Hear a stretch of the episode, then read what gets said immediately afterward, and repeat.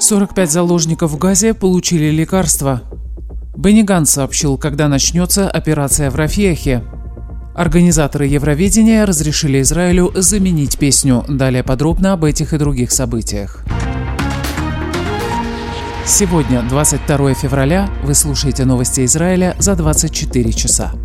После того, как днем ранее МИД Катара сообщил, что Хамас начал раздавать похищенным переданные в сектор газа лекарства, эту информацию подтвердила Франция. Как сообщает корпорация Кан, вчера из Парижа было получено сообщение, что часть похищенных уже получили медикаменты. По данным Франции, лекарства переданы 45 израильтянам, удерживаемым террористами в секторе Газы. Новостная служба телеканала Кэша-12 процитировала источник в МИДе Франции, который сказал, что Парижем получено достаточно доказательств того, что лекарства лекарства попали к похищенным. Катар уведомил Париж об этом еще до того, как было сделано официальное заявление. Мы продолжаем вести диалог, уточняя данные. Глава государственного лагеря Бенни Ганс выступил вчера с заявлением для прессы. Он начал с обращения к родственникам похищенных и заверил их, что Цаль делает все возможное для их освобождения. Бенни Ганс рассказал о первых признаках прогресса на переговорах с Хамасом. «Мы не перестанем искать пути для возвращения домой наших сынов и дочерей и не упустим ни одной возможности для этого», — сказал он. Говоря о предстоящей военной операции в Рафехе, Ганс сказал, что она начнется после того, как закончится эвакуация гражданского населения из этого района. Он отметил, что операция необходима для уничтожения действующих в районе боевиков и для демилитаризации сектора газа в целом.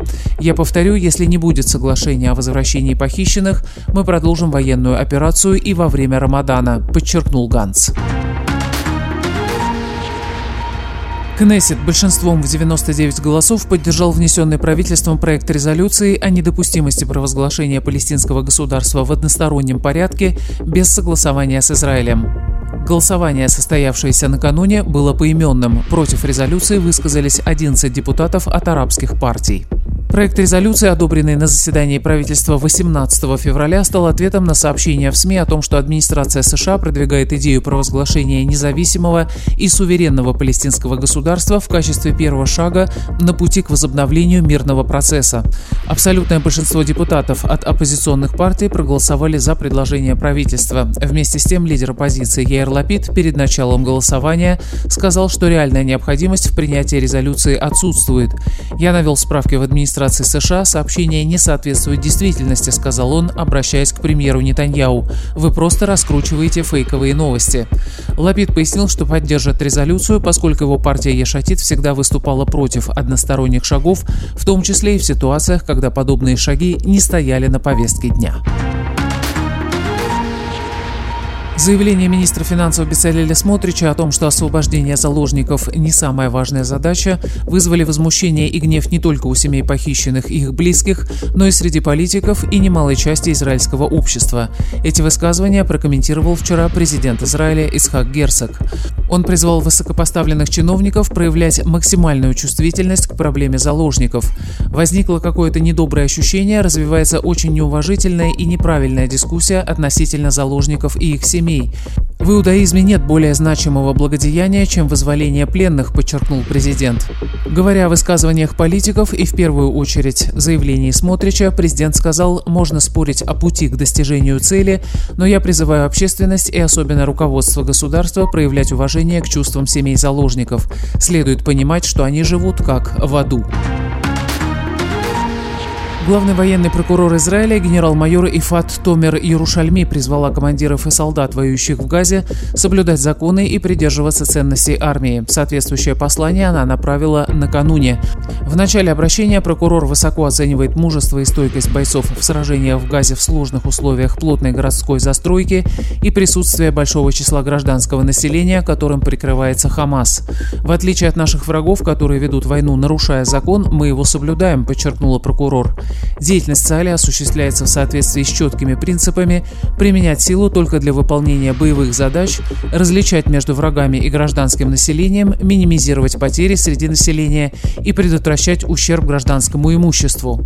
В то же время прокурор отметила, что армия сталкивается с недопустимыми случаями нарушения приказов и несоответствия ценностям ЦАЛя. В числе таких нарушений недопустимые высказывания, поощряющие неприемлемое поведение, необоснованное использование силы, в том числе и по отношению к задержанным, унижение. Кроме того, имеют место инциденты, связанные с грабежами, отчуждением имущества не в военных целях, разрушение собственности в нарушение приказа. Некоторые из этих случаев выходят за рамки нарушения дисциплины и граничат с уголовными преступлениями. Так, в настоящее время военная полиция расследует несколько уголовных дел против бойцов, которые воевали в анклаве. Напомню, что в минувший вторник начальник генштаба ЦАЛИ генерал-лейтенант Герци Оливи также напомнил личному составу о необходимости соблюдения моральных принципов во время войны. Юрсоветник правительства Галя Бараф-Миара сообщила, что если закон о призыве учащихся ультраортодоксальных ешив не будет продвигаться, армия обороны Израиля приступит к принудительному призыву Харидим с 1 апреля, поскольку временное распоряжение по этому вопросу истекает 31 марта. Бараф-Миара озвучила позицию государства, отвечая на поданный в Багац иск с требованием прекратить дискриминацию и призывать молодых людей из ультраортодоксальной общины на общих основаниях. Она подчеркнула, что вопрос о законодательном решении решении этой проблемы в настоящее время находятся в центре переговоров на самых высоких политических уровнях и предпринимаются усилия добиться прогресса в этом отношении. По словам Бараф Миары, в канцелярии главы правительства и в Минобороны утверждают, что даже если не будет принят закон о призыве учащихся ешив и выпускников ультрарелигиозных учебных заведений, и поскольку на данном этапе нет даже чернового варианта такого законопроекта, по истечении срока действия временного распоряжения ЦАЛЬ потребует призыва Хариди dízimo. После того, как вчера стало известно о том, что песня «Октябрьский дождь», вероятно, не будет допущена к исполнению на Евровидении израильской представительницей Эден Галан, Европейский вещательный союз прокомментировал ситуацию. «Мы находимся в процессе тщательного анализа текста песни», пояснили в организации. Это процесс, который является конфиденциальный между нами и общественной вещательной организацией Израиля до окончательного решения. У всех вещательных организаций есть время до 11 марта для подачи текстов песен официально. Если песня не соответствует критериям по какой-либо причине, тогда у организации есть возможность представить новую песню или новые слова в соответствии с правилами соревнования.